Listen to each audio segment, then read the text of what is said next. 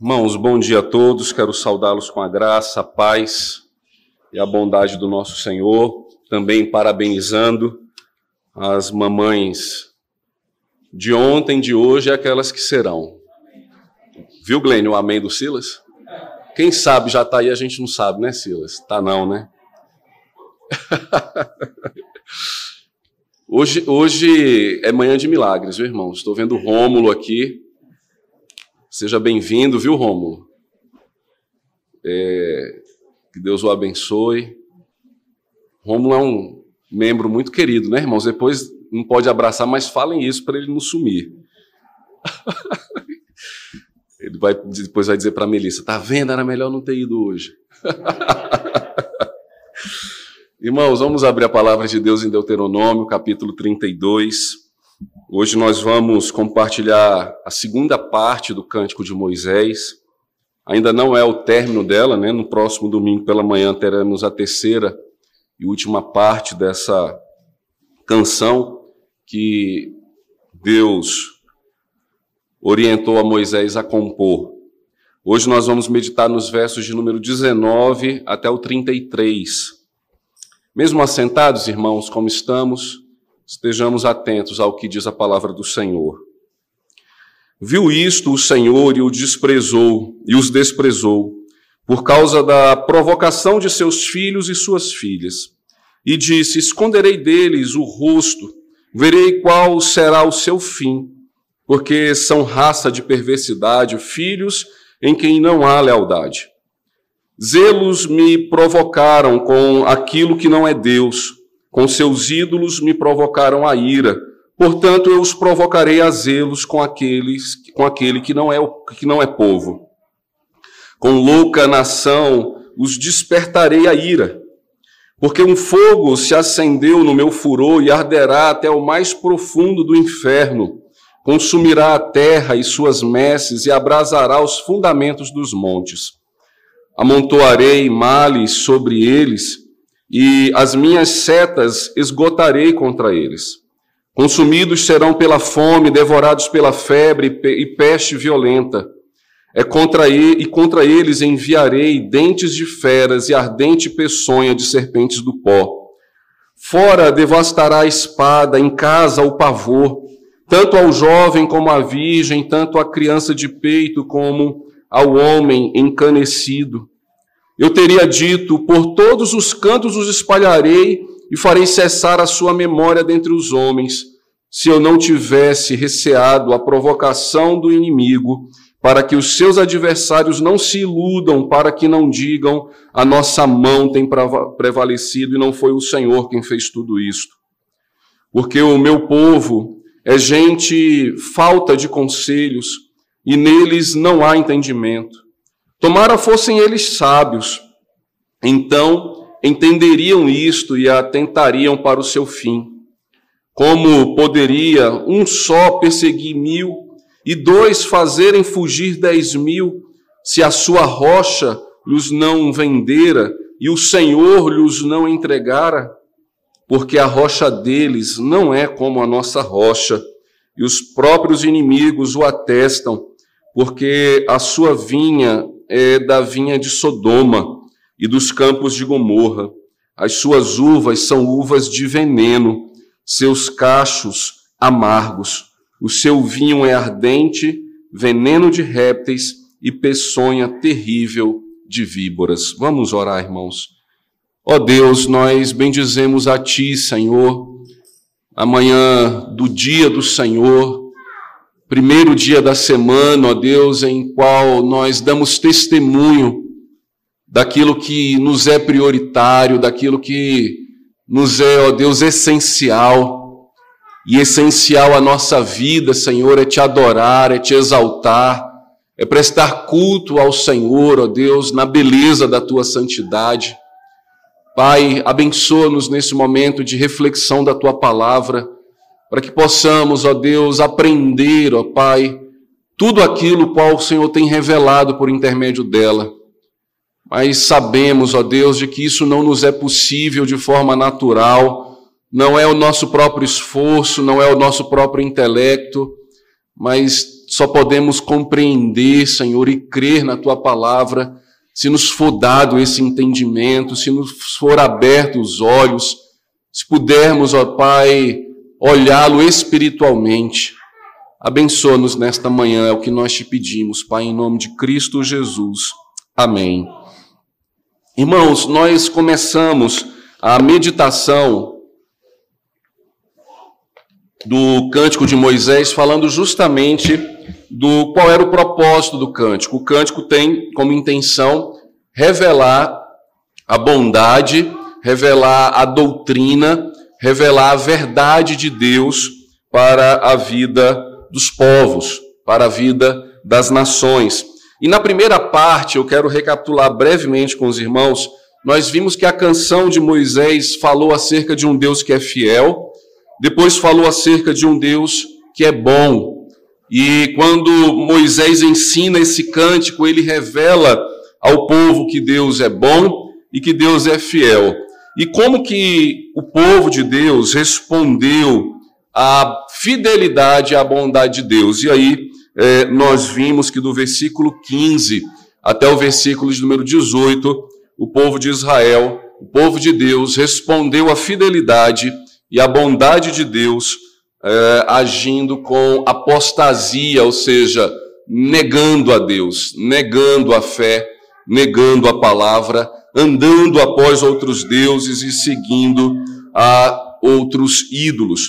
Então, a partir agora, nessa segunda parte que nós vamos meditar, dos versos 19 ao verso 23, nós vamos ver as consequências que recai sobre o povo de Deus quando este não reconhece a fidelidade e nem a bondade do Senhor. O que, que acontece com filhos rebeldes? Alguém pode pensar assim, poxa, o pastor Mazinho podia trazer uma mensagem hoje especial do Dia das Mães. É especial, irmãos. O texto que nós estamos seguindo fala das consequências que nós é, teremos que lidar quando somos filhos rebeldes.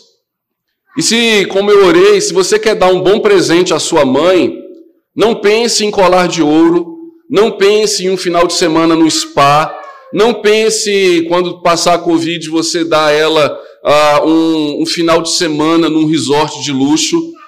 O melhor presente que uma mãe pode receber do seu filho e da sua filha é dela perceber o coração dos seus filhos consagrados ao Senhor. Não há presente maior do que esse, do que a mãe ver ah, as suas crias, os seus filhos, os seus netos, a sua descendência andando em fidelidade ao Senhor. Você pode talvez querer mostrar para o seu pai, para sua mãe, que você é bem sucedido, que você não pede mais dinheiro a eles, que você não é mais dependente economicamente falando deles. Você pode querer mostrar para sua mãe ah, que você tem condições de fazer viagens internacionais. Você quer talvez mostrar para sua mãe que você é pós-doutora, pós-doutor em alguma situação, é, em alguma profissão. Certamente tudo isso traz alegria ao coração de uma mãe, mas não adianta ter tudo isso e ser rebelde e andar é, de costas para Deus. Então, a mensagem de hoje, no Cântico de Moisés, vai falar justamente das consequências que filhos rebeldes, ou seja, filhos que negam a fidelidade a bondade de Deus, é, atraem sobre si. E observe comigo a partir ah, do verso de número 19, como nós iniciamos, quando o Senhor assim nos diz através dessa canção de Moisés: Viu isto o Senhor e os desprezou. O que que Deus viu? Deus viu a apostasia.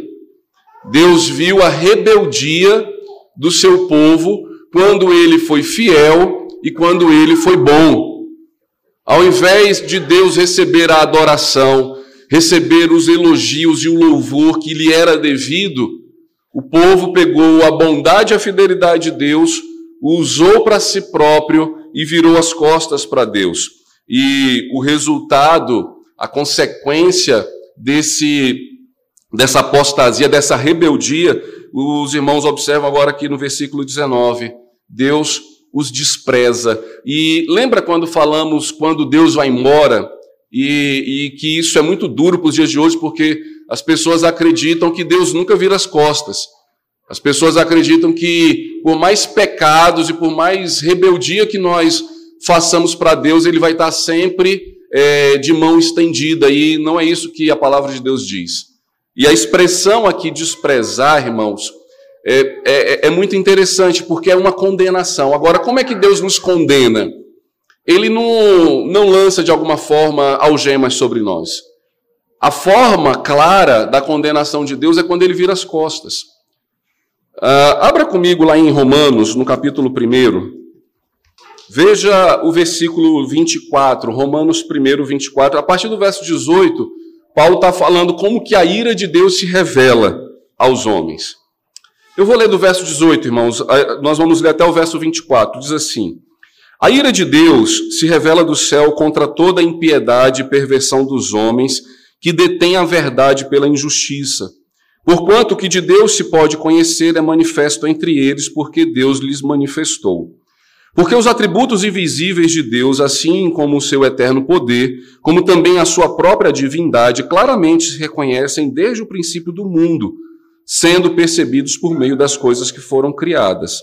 Tais homens são, portanto, indesculpáveis, porquanto, tendo conhecimento de Deus, não glorificaram como Deus, nem lhe deram graças, antes se tornaram nulos em seus próprios raciocínios, obscurecendo-lhes o coração insensato, inculcando-se por sábios, tornaram-se loucos e mudaram a glória do Deus incorruptível em semelhança da imagem de homem corruptível, bem como de aves, quadrúpedes e répteis. Veja o verso 24. Por isso, Deus entregou tais homens à imundícia pelas concupiscências de seu próprio coração para desonrarem o seu corpo entre si. Ou seja, Paulo ele fala como que a ira de Deus se revela. E se revela por quê? Porque o homem, o ser humano, o, o crente, ele não reconheceu a Deus como Deus. Pelo contrário, ele pegou imagem de aves, imagem de quadrúpedes, imagem de animais e o transformou como Deus. Ou seja, praticaram idolatria.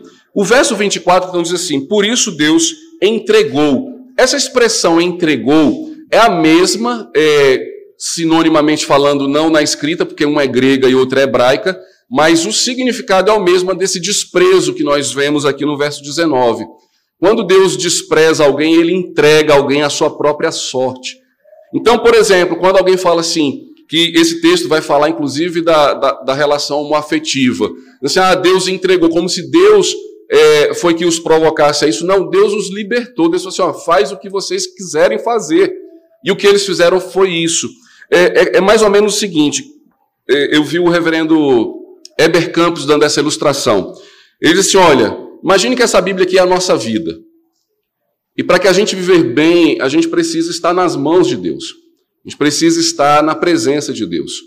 Quando nós é, nos rebelamos contra Deus, quando nós desobedecemos contra o Senhor, o que Deus faz conosco é isso. Ele tira a mão. E nós caímos por natureza. E ao cairmos desta forma, é o que nós fazemos de tudo aquilo que desagrada a Deus. Então, voltando agora comigo lá em Deuteronômio, ah, o que a canção de Moisés está falando é isso. O que, que Deus fez quando este homem apostatou, quando ele negou a fé? Ele viu e ele entregou eles à própria sorte, ou seja, o Senhor os condenou. O Senhor lançou sobre eles: olha, vivam então do jeito que vocês querem viver. Não querem andar segundo a minha palavra, então façam aquilo que der na telha. E o homem que faz aquilo que dá na telha revela a sua própria condenação, revela a, o seu próprio mal contra si mesmo. E acompanhe então, por que, que Deus fez isso? Verso 19: por causa da provocação de seus filhos e suas filhas. Irmãos, é difícil. Mamães, é duro. É duro entregar o filho à própria sorte. Mas é isso que Deus faz e é isso que nós devemos também fazer. Você que tem o seu filho adulto, Você que tem o seu filho que acha que já é dono de si. Não quebre a cabeça tentando fazer da sua casa uma cadeia, o aprisionando, dizendo aqui dentro de casa você vai fazer do meu jeito, do jeito que eu quero. Entregue ele. Deixa ele enxergar o seu próprio fim. É isso que Deus faz. Você quer ir embora? Vá embora.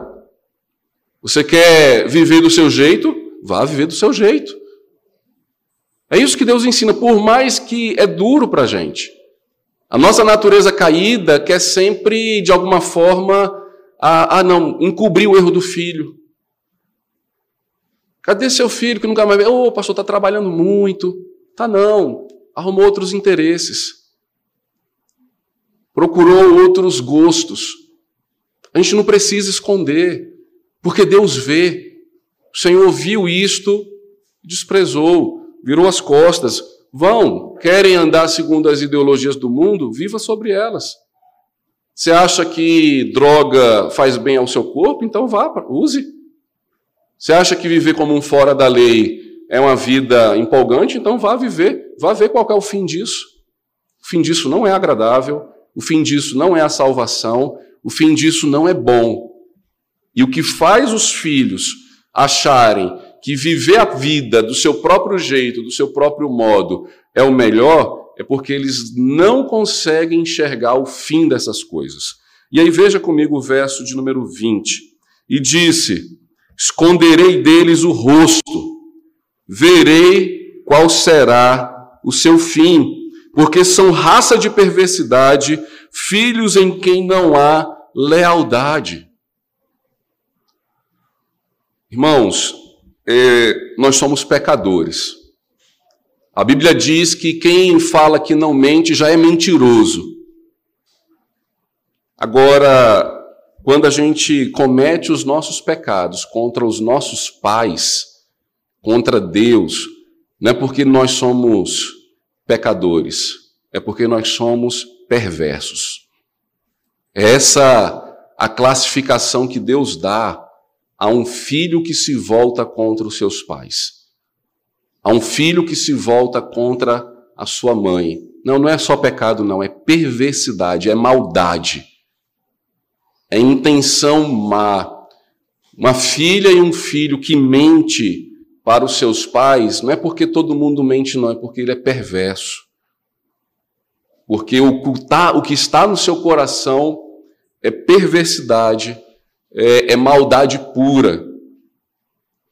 E é assim que Deus nos vê quando nós tentamos enganá-lo, quando nós tentamos mostrar a Deus aquilo que nós não somos, quando nós dizemos a Deus aquilo que nós não cremos. O que Deus espera de nós é lealdade.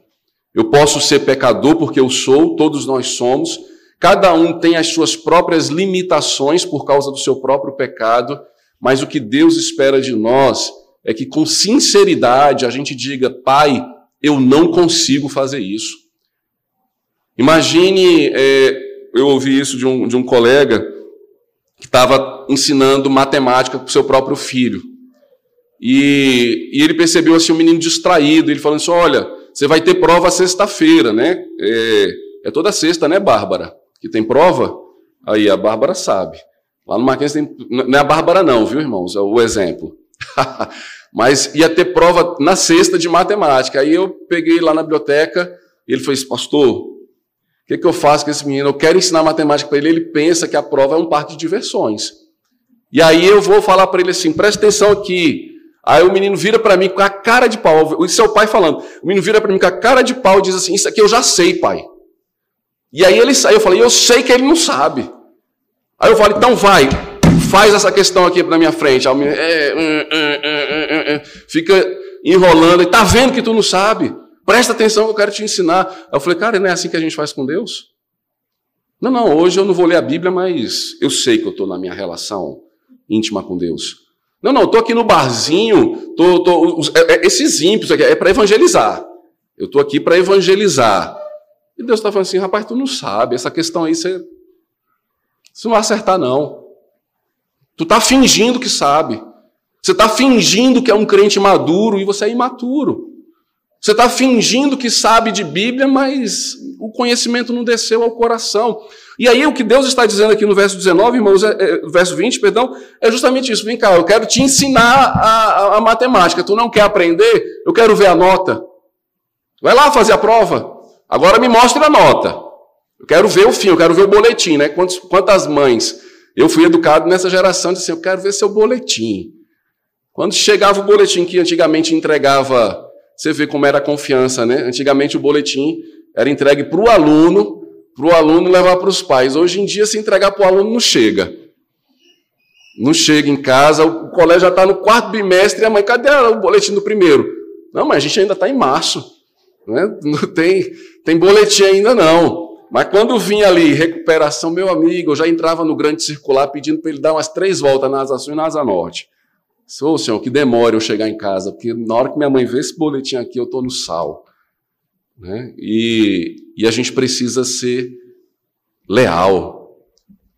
Pai, me ensina essa fórmula aqui, porque realmente o professor explicou umas dez vezes na sala, eu não consegui aprender, eu não entendi.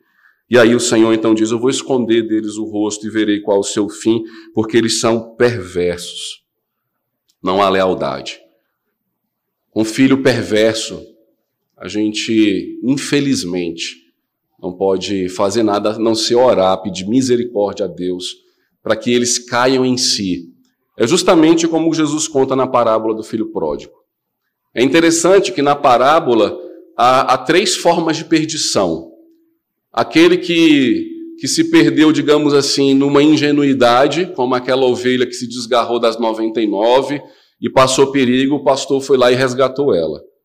Tem uns que se perdem totalmente por falta de conhecimento, porque não sabem o valor que é a palavra de Deus, como a dracma que está perdida dentro de casa. Mas tem outros que se perdem por rebeldia, daqueles que dizem, pai, me dá a minha herança que eu vou embora. E esses que se perdem por rebeldia, o pai não varre a casa, o pai não vai no penhasco buscar, ele fica na porta esperando. E é isso que nós precisamos fazer. Você quer ir? Você quer fazer? Então vá. Qual é o nosso papel? Orar todo dia na porta para que eles voltem, para que eles retornem, para que o Espírito Santo os converta, converta o coração dos filhos ao coração dos pais, como diz o profeta Malaquias. Então, veja, o que, que Deus faz com esse desprezo no verso de número 21? Ele diz assim: A zelos me provocaram com aquilo que não é Deus, ou seja, com a idolatria. Com seus ídolos me provocaram a ira. Portanto, eu os provocarei a zelos com aquele que não é povo. Veja que interessante, a relação de Deus com o seu povo é o seguinte: eu sou o seu Deus e você é o meu povo. Quando o povo diz assim, o Senhor não é o meu Deus, porque eu passo agora a, a ter ídolos, Deus então diz, então agora você também não é o meu povo. É isso que Deus está falando, olha, vocês me provocaram com ídolos, e eu vou provocar vocês com aqueles que não são povo, com aqueles que não pertencem a, ao povo de Deus. Porque um fogo se acendeu no meu furor, e arderá até o mais profundo inferno, consumirá a terra e suas messes e abrasará os fundamentos dos montes. Que palavra dura, irmãos. Que palavra dura. De um pai, de um Deus que viu a rebeldia dos seus filhos e não os poupou, não escondeu o pecado deles. E o que, que Deus fala? Olha, isso que vocês estão fazendo acendeu o furor da minha ira. E, e o furor da ira de Deus, a maior representação do furor da ira de Deus, a Bíblia chama de inferno. Então, o que é o inferno? O inferno é, a, é o lugar onde Deus irá acender, ou seja, revelar a sua ira. E ele se ira contra todos aqueles que lhe voltam as costas, contra todos aqueles que abandonam a sua palavra e a sua lei. E aí, veja o que Deus diz: consumirá a terra e suas messes, ou seja, a, a sua colheita, abrasará os fundamentos dos montes. É uma ira completa, que não tem escapatória, que não tem para onde fugirmos. Em segundo lugar, irmãos, é, Deus mostrou que a, a, rebeldia do povo, a sua apostasia, é, trará consequências duras contra os rebeldes, contra os filhos rebeldes, contra os filhos que não temem ao Senhor. Então, a partir do verso 22, que é o final desse primeiro ponto, do verso 23 até o verso 27, nós vamos ver Deus mostrando a eles o, o que, o, como que eles irão sofrer. Né? É, hoje é dia das mães, eu, eu queria é, usar um pouco assim os exemplos da, da maternidade, da, da educação de filhos, mas é, eu não, isso não aconteceu lá em casa, viu, irmãos? Isso aí é eu sei que minha mãe está assistindo, quero até inocentá-la. Mas sabe aquela, a, a, talvez aqueles filmes, né, que assim que que há, há uma certa tortura, né? Ó, fez uma coisa grave, apanha com a mão. Se é um pouquinho mais grave, aí você já usa um, um chinelo. Quando é mais grave ainda, é aquele tamanco de madeira de lei, né? Naquela madeira que fica dura para foi mal um pouquinho, é o cinto com a fivela, é o lado da fivela que vai. Então, em outras palavras, é isso que Deus vai mostrar o seu juízo. É, é você saber que vai apanhar e saber com qual instrumento você vai apanhar, que, que causa mais dor ainda. Né? É, outro dia minha irmã mandou um meme muito engraçado, dizendo assim que enquanto a mãe batia no, no irmão, o outro ia lá botar agasalho, calçadinho, se proteger todinho, sabendo que era o próximo, né? E, e aí, por quê? Porque a gente já prevê, então ela está batendo com o quê? É com cinto. Então tem que proteger as pernas aqui, o, o tórax, né? É, pega o capacete de futebol americano, vai que ela quer acertar a cabeça também. Parece engraçado, mas é duro.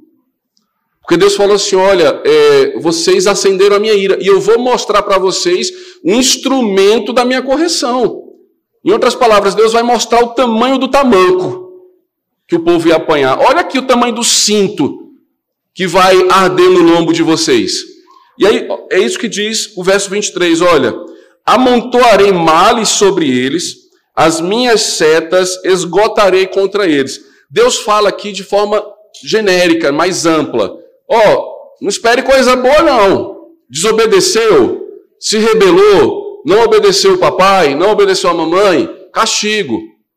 E setas aqui é a seta do, do arco e flecha. Deus falou assim: olha, eu vou pegar a minha aljava e vou mirar toda ela em vocês. Vocês estão entendendo o que é o furor da minha ira? Aquelas setas, a, o meu arco e flecha, que eu usava para defender vocês e mirava no inimigo, agora eu vou mirar em vocês. E eu vou soltar essas flechas, eu não vou ficar ameaçando, não. Né? Porque tem mãe que é tão boazinha que só ameaça. Você vai apanhar. Você vai apanhar e o menino nunca apanha. Né? Agora, Deus está falando o seguinte: eu vou soltar as flechas. Vocês vão apanhar. E aí, é, no verso 24, Deus vai falar o que, que são esses males e o que, que são essas setas. Veja o que diz o verso 24: Consumidos serão pela fome Lembra que Deus falou assim: olha, quando vocês entrarem na terra prometida, terra que mana leite e mel, vocês não vão passar fome. Aqui dá cada cacho de uva desse tamanho, precisa duas pessoas para carregar. Agora imagine vocês na terra que mana leite e mel, passando fome. Deus está falando: eu vou fazer vocês passarem fome.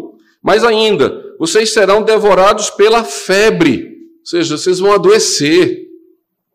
O corpo de vocês vai enfermar. Quanto mais você se rebelar contra mim, mais doente você ficará. A peste violenta, isso aqui é pandemia. Você acha que não, que coronavírus é, é, é novidade? Não é. O homem que confiou na, na ciência no, no, no intuito de, ah, nunca mais agora vamos passar por pandemia. Estamos passando. E o que, que provoca isso? a ira de Deus. Um mundo que se voltou contra o Criador vai passar pela fome, vai passar pelas doenças, pela peste violenta. E mais, contra eles enviarei dentes de fera e ardente peçonhas de serpente do pó. Ou seja, eles, a própria criação vai se voltar contra vocês. Ou seja, os animais selvagens, né, que naquela época não existia zoológico de Jerusalém, estava dormindo, daqui a pouco o leão passava mesmo e só a graça de Jesus. Não tinha seguro contra leão. Né? Veio para Jerusalém, faça um seguro contra ataque de, de animal selvagem. Tem lá na, na Porto Seguro? Tem não, né, Ana Paula? Pois é, então não dá para contratar seguro de ataque de, de animal selvagem. Deus está falando, vocês vão ser feridos por ele. Fora isso, veja o versículo 25. Fora, quando ele está falando assim, fora é, é, é, fora dos seus limites, devastará a espada. Ou seja, o que, que Deus está falando? Eu vou entregar vocês às guerras. O Deus que prometeu pelejar por ele está falando assim: agora eu vou pelejar contra vocês. Os inimigos vão entrar aqui com espada, com arma, e ninguém vai escapar. O verso 25 diz: Aqueles que estão fora lutando a guerra vão morrer, em casa, ou seja, dentro da cidade, o medo vai tomar conta. Imagine a gente viver é, sob o reinado do medo constantemente. Tanto o jovem como a virgem, tanto a criança de peito como o homem encanecido. Né? É, encanecido aqui é o Valcides, né? o homem grisalho, né? o homem de é, não vai sobrar para o senhor, viu, seu Valcides, e nem para o bebezinho. Todo mundo vai ser, ninguém vai ser poupado. Ninguém vai. Não, Heavy Hood não é encanecido, não, irmã Cidal. Irmã Cidal estava assim, ó, no Heavy Hood procurando um fio branco. Homem jovem não, não vai achar. e Deus só não vai destruir o seu povo por completo, sabe por quê? Por causa do orgulho dos inimigos. É o que diz o verso de número 26 e 27. Eu teria dito, Deus falando, por todos os cantos os espalharei e farei cessar a sua memória dentre os homens. Que Deus falou assim? Olha, a minha vontade era de exterminar vocês. Vocês quem? Os filhos rebeldes. Os filhos que não obedeceram a Deus. Deus falou assim: Olha, eu ia exterminar vocês. Agora, por que, que ele não vai fazer isso? Verso 27. Se eu não tivesse receado a provocação do inimigo, para que os seus adversários não se iludam, para que não digam a nossa mão tem prevalecido e não foi o Senhor quem fez tudo isso. Sabe por que, que os caldeus, os babilônicos, o seu império caiu, né, e, e assumiu Ciro, o império medo-persa? que, vai, que caiu também, e assumiu o Império Greco-Romano, que cai também, fica o Império Romano, que cai também. Sabe por que, que esses impérios eles nunca se estabeleceram? Porque eles acharam que eram fortes. Eles achavam que tudo que eles haviam conquistado, tudo aquilo que eles haviam feito, era fruto seu, da sua própria intenção. E Deus está falando assim: não é. Sou eu. Quem levanta impérios e destrona impérios é Deus. Quem coloca governo e tira governo é Deus. É Ele quem governa o mundo. Então, Deus está dizendo assim: olha, se os seus inimigos não ficassem se achando, dizendo, ah, foi a nossa força, se eles tivessem reconhecido que eu que fiz isso, eu teria exterminado vocês, mas como eu precisava tratar deles também, eu não poderia deixar eles orgulhosos e presunçosos, eu também, a, a ira de Deus vai contra aqueles que ficaram, de certa forma, é, orgulhosos por aquilo que fizeram com Israel. Ou seja, a vaidade dos inimigos, de certa forma, foi o que é, fez com que Deus não exterminasse, não extirpasse a memória daquele povo. E por fim, irmãos, Uh, o que que essa apostasia vai é, revelar sobre nós? Né? Primeiro, a gente viu as consequências de ser rebelde, as consequências de não andar nos caminhos do Senhor. Em segundo lugar, nós vimos detalhadamente essas consequências: males, setas que são fome, febre, peste, guerra. Tudo isso acontece com aqueles que ah, andam longe do, da, da presença de Deus. E por fim, do verso 28 até o verso 33, nós vamos ver que a falta de conhecimento é o que provoca tudo isso. O que que faz essas pessoas apostatarem? Elas não saberem a palavra de Deus e, por consequência, não compreenderem o fim que isso trará. Né? O, qual que é a finalidade, qual que é o fim daquele que não tem conhecimento de Deus? Veja o verso 28. Porque o meu povo é gente falta de conselhos, e neles não há entendimento. O que Moisés está ensinando o povo aqui a cantar é dizer o seguinte: você está distante de Deus, se rebelando contra o Senhor, vivendo a sua vida no seu próprio interesse, para que você possa se arrepender, é necessário, primeiramente, uma coisa: reconhecer que você não conhece, que eu não conheço a palavra de Deus. É a falta de entendimento, é a falta da sabedoria da palavra que faz com que a gente se afaste da presença de Deus. Tanto o profeta Miqueias quanto Jesus, no Evangelho, ele anunciou isso. Vocês erram, vocês pecam, porque vocês não conhecem as Escrituras e nem o poder de Deus. E aqui então Moisés está lembrando a eles o seguinte: olha, quando tudo isso acontecer, quando essas fomes vierem, quando essas guerras eclodirem, quando as enfermidades começarem a, a brotar, irmãos, não, não há oportunidade melhor dos pais evangelizar os seus filhos como nesse momento da pandemia. Porque está todo mundo se perguntando: o que está acontecendo? Por que tem tanta gente morrendo? Para onde vai essas pessoas que morreram? É a oportunidade que nós temos para ensinar aos nossos filhos que quer vivamos, quer morramos, nós somos do Senhor. Que a nossa vida não se resume apenas ao aqui e ao agora. E se se resumisse a isso, Paulo diz: somos os mais infelizes de todos os homens. Então o que, que faltava para esse povo? O entendimento, faltava o conselho. Quando a, a igreja se afasta da presença de Deus, irmãos, ela se perde na sua missão. Ela se perde na sua ação. Nós vivemos uma semana bem polêmica. E no mesmo dia houve uma chacina em Santa Catarina e um ator comediante bem famoso que faleceu. Nada contra o ator. Lamentar a morte de qualquer pessoa é humano. Devemos fazer isso. Davi lamentou a morte de Saul, que era ímpio. Nós podemos e devemos lamentar a morte de mais de 410 mil pessoas que morreram no nosso país. Agora, não é escondido de ninguém que fizeram da morte do ator como se ele fosse o que fosse por ele ser homossexual, que ele alcançou o, o destaque que alcançou por defender bandeiras que são anticristãs, e o que nós vimos de crentes sem conhecimento. Irmãos, pasmem, até igrejas lançaram notas de pesar. Eu não vi nenhuma igreja lançando nota de pesar quando irmãos falecem.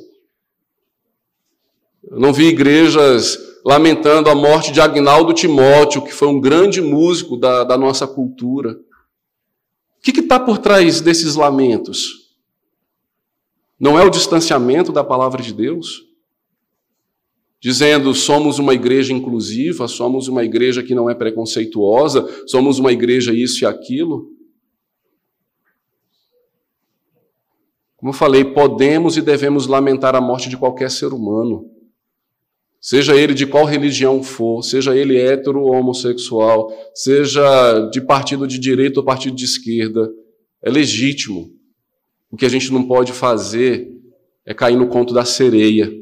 É ao invés de lamentar, fazer da morte palanque político, palanque filosófico, como infelizmente eu vi na, no Instagram, no Facebook, pastores, igrejas, ah, nosso irmão. Falta de conhecimento. E para a falta de conhecimento, a igreja já tem uma desculpa. Nosso conhecimento é o amor. Não conhecem o amor. Não conhecem o que é um amor leal, um amor de aliança, um amor de pacto. Moisés continua dizendo, verso de número 29, Tomara fossem eles sábios, então entenderiam isto e atentariam para o seu fim. Veja, a, o foco desta canção, o foco do Evangelho, é nos fazer atentar para o nosso fim. Se os irmãos observarem o salmo de Asaf, salmo em que Asaf ele, ele fica com inveja dos ímpios que são mais ricos do que ele.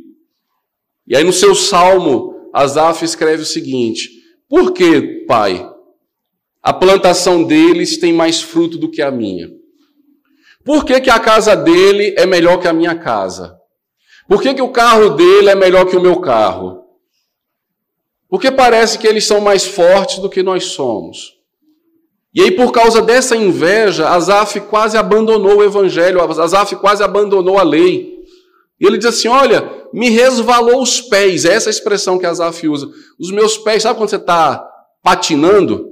Né? É, na, na, última semana eu inventei jogar um futebol já com 103 quilos, a cabeça, eu roubei a bola, já estava me vendo na outra área fazendo gol, mas eu ainda estava lá atrás. E aí, quando eu joguei a bola, eu com a cabeça, vai perna, direita, esquerda, direita, esquerda, para ver se acompanhava e derru caiu. Foi alguém me derrubou. Pessoal, foi o vento, pastor. O vento? Não, tem alguma coisa errada aqui. Ou seja, os meus pés quase se revalaram.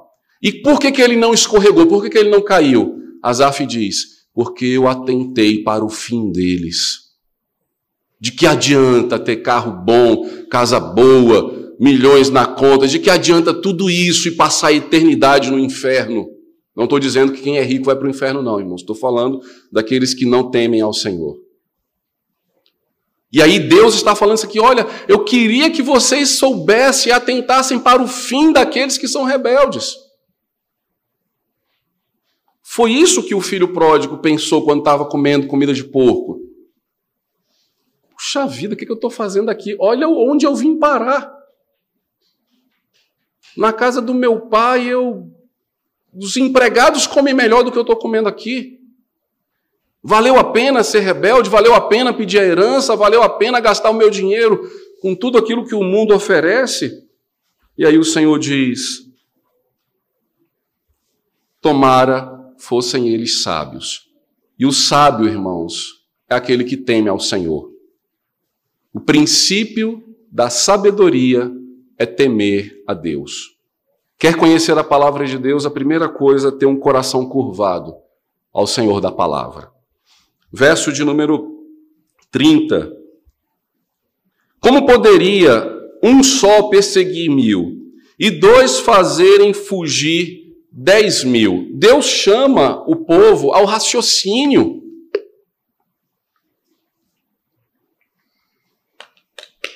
Deus quer que eles expliquem. Vai, me explica. Me explica como que eu, usando um só homem, fiz mil soldados fugirem.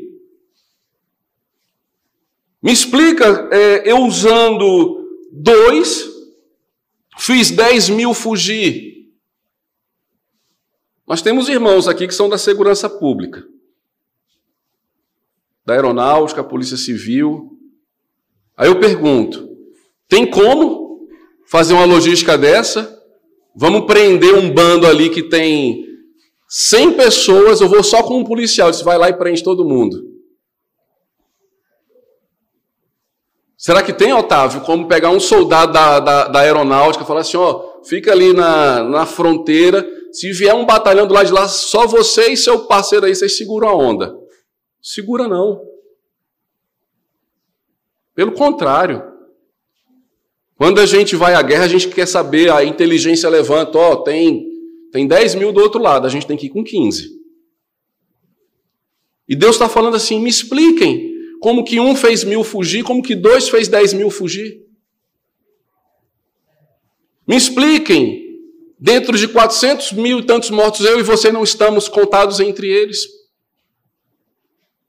Pensem, raciocinem acerca de quem é que conduz a vida, de quem é que dá vitória na guerra. Deus está falando assim: eu queria que vocês tivessem essa sabedoria para entender que sou eu que estou fazendo a mesma coisa que Deus fez com Gideão. Veja que quando Deus vai à guerra, diferente da, da, da logística humana, que a gente sempre quer ir com mais, Deus fala assim: não, eu vou com menos. Tem muita gente aí, Gideões. Ó, manda embora. Pergunta aí, quem está com medo da guerra? Metade levantou a mão para casa. Vamos no riacho beber água. Quem meter a cara na, na água não está preparado para a guerra, vai embora. Ficou quantos aí, Gideão? 300. Pronto, agora dá para vencer. Tem quantos do outro lado? 20 mil. Pronto, agora dá para a gente vencê-los. E com 300, a gente põe 20 mil para correr. Como é que você explica quando chegar lá? Não, a gente fez a tática de Esparta, fizemos isso, fez nada, foi o Senhor quem botou o povo para correr. Como é que a gente explica o nosso emprego, os nossos filhos? a nossa saúde. Ah, não, é porque eu estou tomando ivermectina, eu estou tomando sol, eu estou fazendo isso e aquilo. É o Senhor. Tem gente que é entubada e volta, tem gente que é entubada e Deus leva. Não é o aparelho da UTI. Se fosse o aparelho da, da UTI, todo mundo que fosse entubado teria voltado. Quem determina quem vai e quem fica é Deus. Quem determina a vitória e a derrota é o Senhor. E Deus está dizendo assim: queria que vocês entendessem isso, expliquem isso. E aí ele diz a resposta. Veja a metade final do verso 30. Se a sua rocha lhes não vendera e o Senhor lhes não entregara. Não tem como uma só pessoa colocar mil para fugir, como duas pessoas fazerem dez mil fugir, se a rocha, que é Cristo, não os entregar na nossa mão se o Senhor, que é o nosso Deus, não entregar os nossos adversários em nossas mãos. É isso que Moisés está lembrando ao povo de Israel e que é isso que o Evangelho nos lembra, irmãos. Vamos viver submissos àquele que é a nossa rocha, aquele que vai à frente de nós. E aí, por fim, então, o Senhor mostra e conclui aqui acerca da falta do conhecimento. Porque a sua vinha, é a vinha dos inimigos, porque a sua vinha é da vinha de Sodoma e dos campos de Gomorra. As suas uvas são uvas de veneno, seus cachos amargos, e seu vinho é ardente, veneno de répteis e peçonha terrível de víboras. Deus dá razão assim: olha, com um de vocês eu coloquei mil para correr, com dois de vocês eu coloquei dez mil para correr, não é porque vocês são bons, não. Não é porque a gente merece isso, não.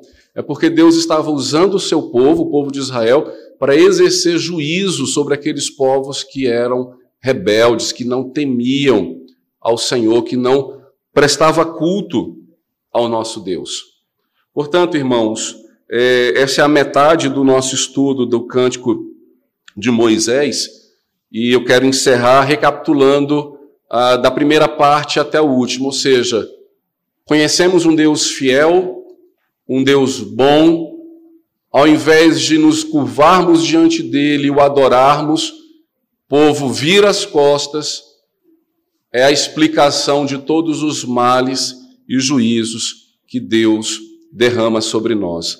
O último ponto que nós estudamos hoje e, e a última parte que vamos falar no próximo domingo mostra como que essa música termina com um final bom. E, e essa porta de arrependimento chama-se o conhecimento do Senhor.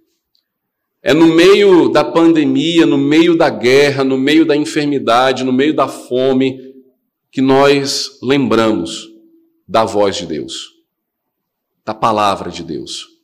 E é isso que Moisés vai é, cantar com esse povo, fazendo-os lembrar quem é o Senhor. Eu encerro dizendo: você quer ser um bom filho de Deus? Seja obediente a Ele. Quer amar ao Senhor? Guarde os seus mandamentos. Quer dar um bom presente para sua mãe? Ande nos caminhos do Senhor. Viva na presença dEle. Vamos orar?